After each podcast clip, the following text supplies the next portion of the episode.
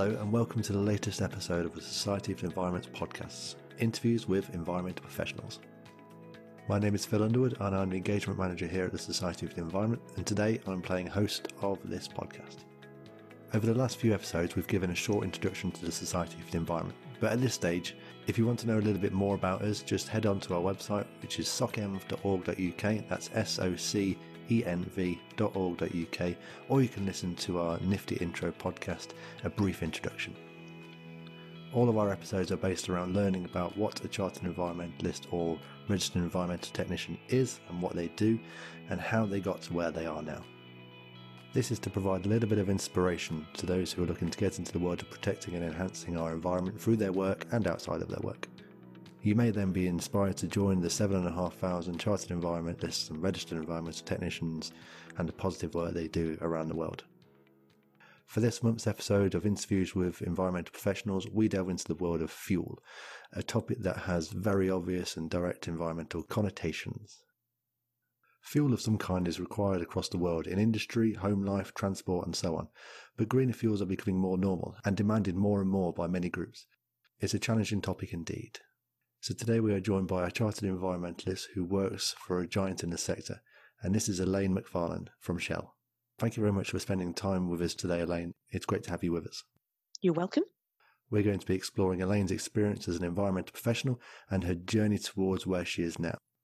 So that's as much of an introduction as I'm going to give for Elaine. I'm going to hand it over to her with a few questions that we're going to run through. We'll start off with question number one. Elaine, could you explain what your current job is and what you do? Certainly. I started at Shell way back in 1974, working as a laboratory technician. By stages, I worked my way up, and I am now a fuel scientist in the retail fuels R&D team. We're a global team of around 200 scientists and engineers based in the UK, Houston, Hamburg, and China, and we work on the development of new fuel formulations. Wow, so it's an international role. That's an interesting one. What are your expected tasks within that role? I'm actually in the deployment part of the retail fuels R&D team, and it is the deployment team that launches new fuel formulations that have gone right through the development cycle, from blue skies thinking through lab tests uh, and road testing, etc. Some team members give technical presentations at launch events to media and stakeholders, and my role is to support colleagues with technical demonstration tools that complement their presentations and help the audience to understand the complexity underpinning our fuels technology. The demonstration tools range from real engines and engine parts through to animations, 3D experiences, and tabletop models. And what were the requirements to be able to do the job that you do at the moment? Well, I started my career having completed science A levels at school, so started right at the uh, the first rung. I then studied for a further six A levels at evening classes in a, a wide range of subjects like archaeology, politics, and psychology. These diverse interests led me to leave Shell for four years to study for a multidisciplinary degree in health and community studies which looked at health issues from environmental, biological, psychological, and historical aspects. I then returned to Shell and was sponsored to study for a master's degree in environmental biology, uh, developing expertise in fuels microbiology, and this is the topic area uh, I uh, studied for my dissertation. Hmm. I've had a very unconventional career path, which has made me perfectly qualified for my current role which is a mix of technical and marketing, requiring a different approach to the usual sort of science activities. So there are a number of different areas of expertise required for the role there. What are some of the challenges that you face? Well, I work with uh, a range of very skilled and talented agencies and third party technical suppliers. At first, identifying the best technical partners was quite daunting but slowly over time, I've built up a great external team. It's also challenging to constantly come up with new ideas to help explain the benefits of our fuels. So I get inspiration from visiting galleries, museums, and exhibitions, also brainstorming with internal and external team members, and keeping up to date with the new technologies. There are also many considerations when developing tools, such as uh, logistical aspects, health, safety, and security, and environment, or HSSE. So even if you have a great idea, it doesn't automatically mean it can be implemented because you have to take all these other factors uh, into account. So being able to present that in the correct way to the right people is obviously very important for your role and for Shell overall. Yes. So leaving challenges to one side, let's move on to a more positive area. Any recent highlights that you can take from what you've been doing? Well, over the summer, we had uh, a Shell stand at the Goodwood Festival of Speed. And this is described on their website as the largest car culture event in the world and a celebration of motorsport. So, just the right place to have a Shell stand. Mm. On our stand, we displayed a wide range of tools that helped our fuel scientists to explain the benefits of our fuels to customers at the show. This is a huge amount of job satisfaction for me, seeing the work I do having such a direct impact and giving technical insights to customers. Now that's directly linked to cars. In terms of fuels, is that what you mainly focus on, motor fuels, or am I thinking too simplistically here? Uh, no, it covers a, a, range of sectors, you know, from uh, B2B through to B2C and motorsport. Right. Okay. Interesting. Well, I can see how the Goodwood Festival of Speed can certainly be a highlight. Do you feel like you make a difference in your role? Oh, absolutely. I constantly get good feedback on the demonstration tools from many parts of our business. And businesses keep on demanding them, so the work continues to be funded, which is a great endorsement in itself. The demand must be useful for your role, that's for sure. Yeah, I think it's, uh, um, you know, sometimes we're explaining quite difficult technical concepts. So to have a tool which helps you explain that concept is uh, a great asset. Mm, yes, I imagine so. Okay, next question. Why did you choose this profession? Well, I chose a science route for A level, but with no clear idea of exactly what I wanted to do. I successfully applied for a place to study biology at uni um, at that time, uh, but I was also applying for jobs. Um, so I, I, wasn't sure whether I wanted to go to uni or, or go into the workplace. I managed to secure a job as a laboratory technician at Shell's Thornton Research Centre and I decided to take the position. The rest is history. I was very fortunate to have a second chance at uni when I was actually 38 years old, and I managed to combine study with looking after a young family at the time. It was then fantastic to return to Shell Thornton, reinvigorated with new qualifications and skills. I was subsequently invited to join the Energy Institute, which we know by the initials EI, Microbiology Committee, and as my background at Shell Thornton was in aviation fuels, I was also invited to join the EI technical committee that looks after aviation fuel miscellaneous test methods, which I still chair. My support to the EI then led to me gaining the professional affiliations of chartered scientist and chartered environmentalist. I'm also chartered with the Royal Society of Biology. Okay, so you gained your chartered environmentalist and chartered scientist registrations via the Energy Institute. Did you study biology at university when you went for it the second time?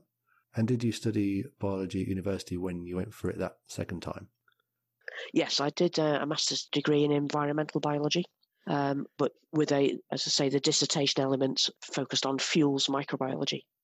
Yeah, yes. When when did you first develop an awareness for the environment? I guess this was uh, at uni um, for the first time, really.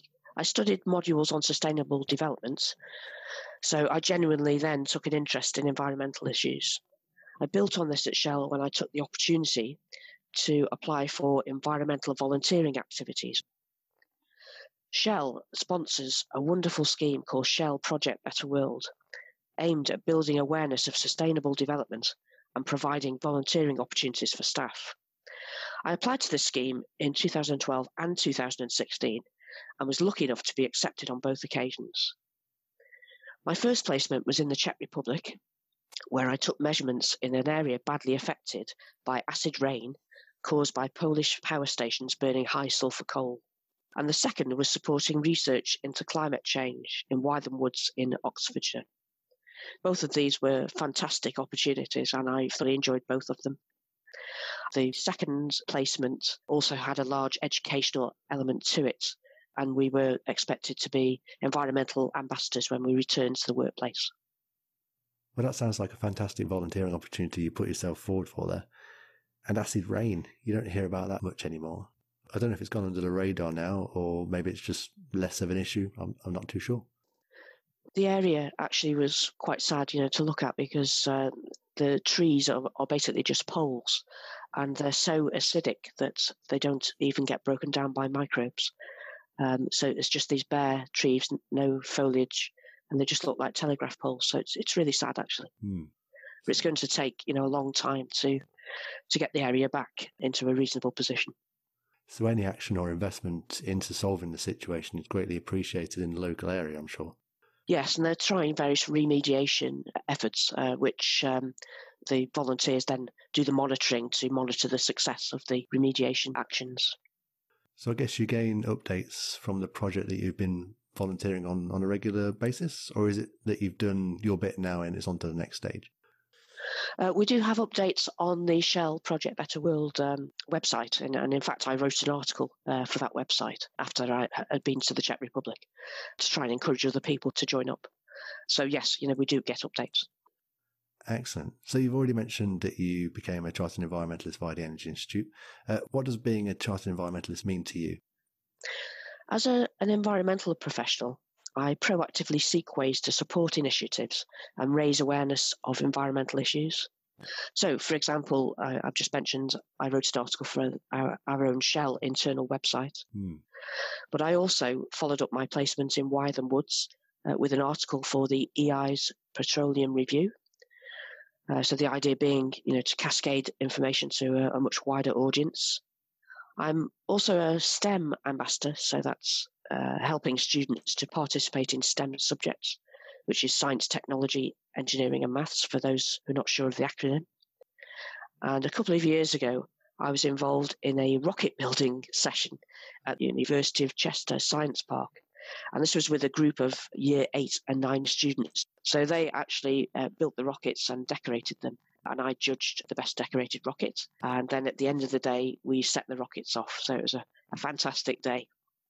I also wrote an article for the Shell Pensioner magazine uh, about the STEM activity day, and as a result of that, was invited to become a STEM spotlighted ambassador.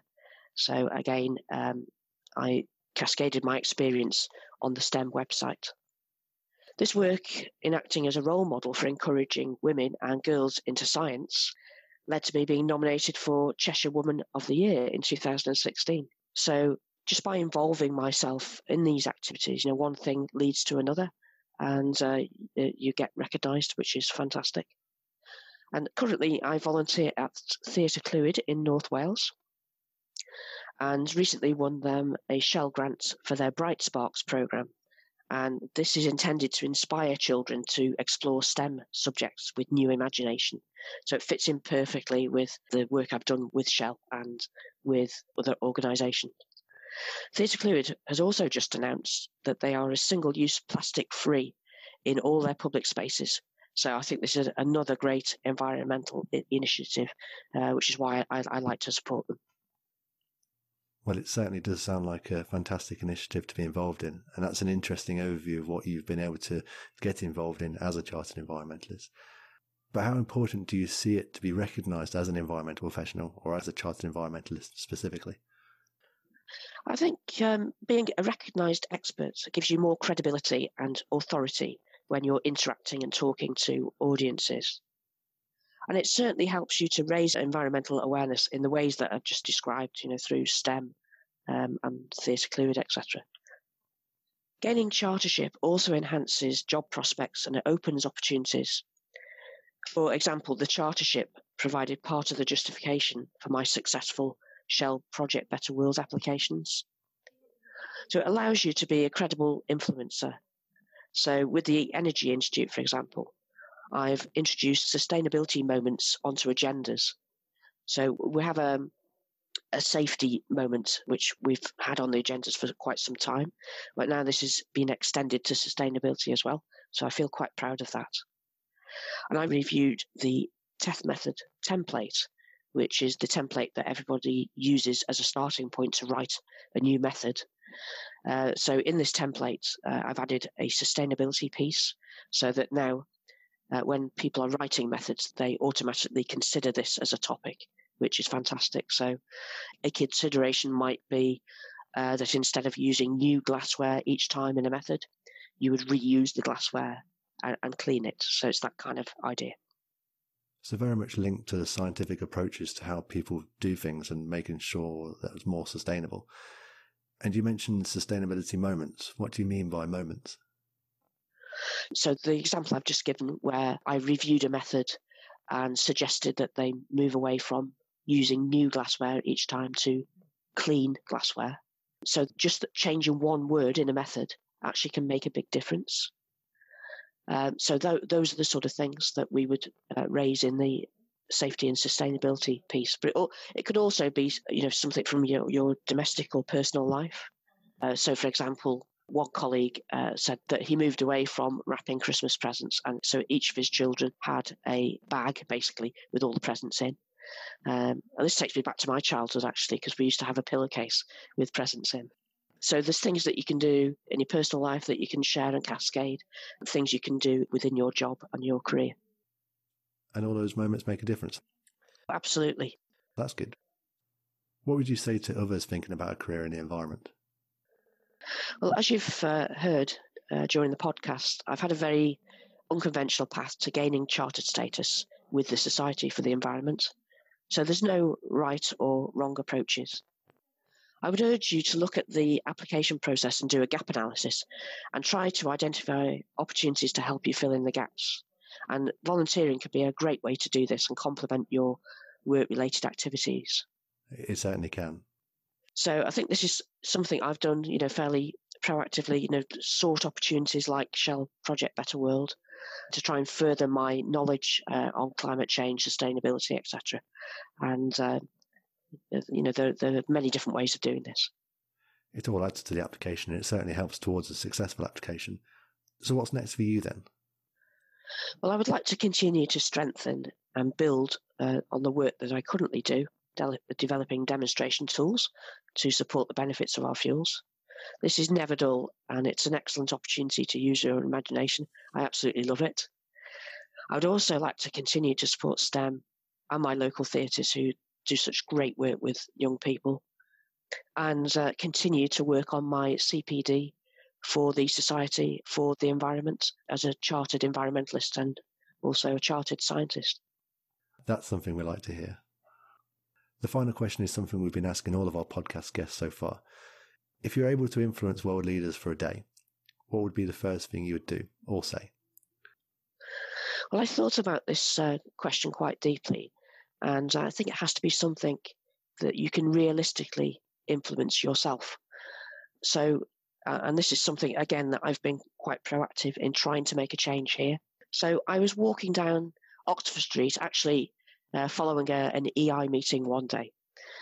And uh, as I passed the shop doors, um, unless it was a very huge, uh, you know, department store with automatic doors, invariably each of those shops has an open door policy because they try to attract customers, um, you know, into their shop. They do. They remove the barrier. Mm.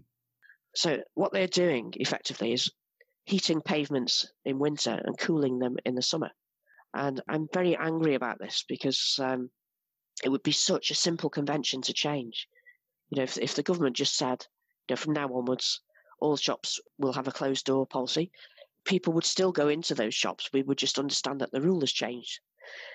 But I was so infuriated about this that I wrote to my member of parliament, um, and it was actually um, a very, very woolly response that I got.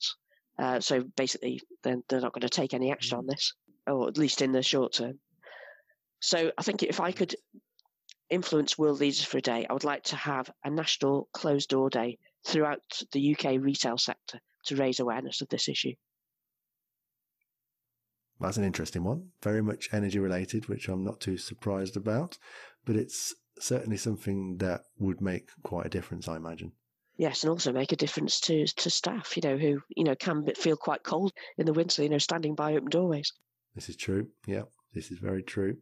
There's one for the world leaders to ponder over the next few weeks.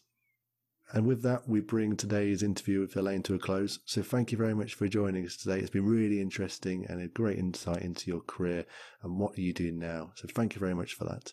And thank you so much for inviting me. I've really enjoyed it. And uh, I hope uh, some listeners find some inspiration on uh, where they can take their CPD further. Well, I'm sure they will, certainly. Thank you very much.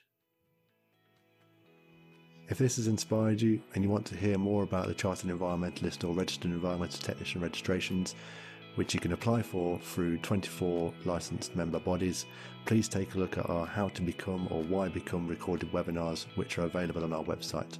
That website again is socenv.org.uk, that's S O C E N V.org.uk. Or if you prefer, head to our YouTube site, which you can search for by typing Society for the Environment, and you'll find them listed. Also, on there, you'll find our fascinating environmental webinar series, which look into the technical side of different roles and topics such as waste and innovations and various other things. And there's more of that coming very shortly. You can also follow us on Twitter using at SOCENV underscore HQ to track what the Society is up to at the moment and any future news. And you can also find us on LinkedIn under the Society for the Environment but make sure you find the right page. If you find SOCENV, that's not us. That's somebody in Canada, apparently. Lastly, if you aren't already aware, we release a new episode of our podcast on the first Wednesday of each month. So if you're interested in future episodes, please subscribe to one of the podcast platforms, which include Apple Podcasts, Spotify, or Stitcher, where you can like or indeed leave a review if you enjoyed our episode. We do very much appreciate the likes and reviews. It helps spread the word a little bit more about environmental professionals and what they do. So thank you very much for joining us today, and we shall see you in the next episode.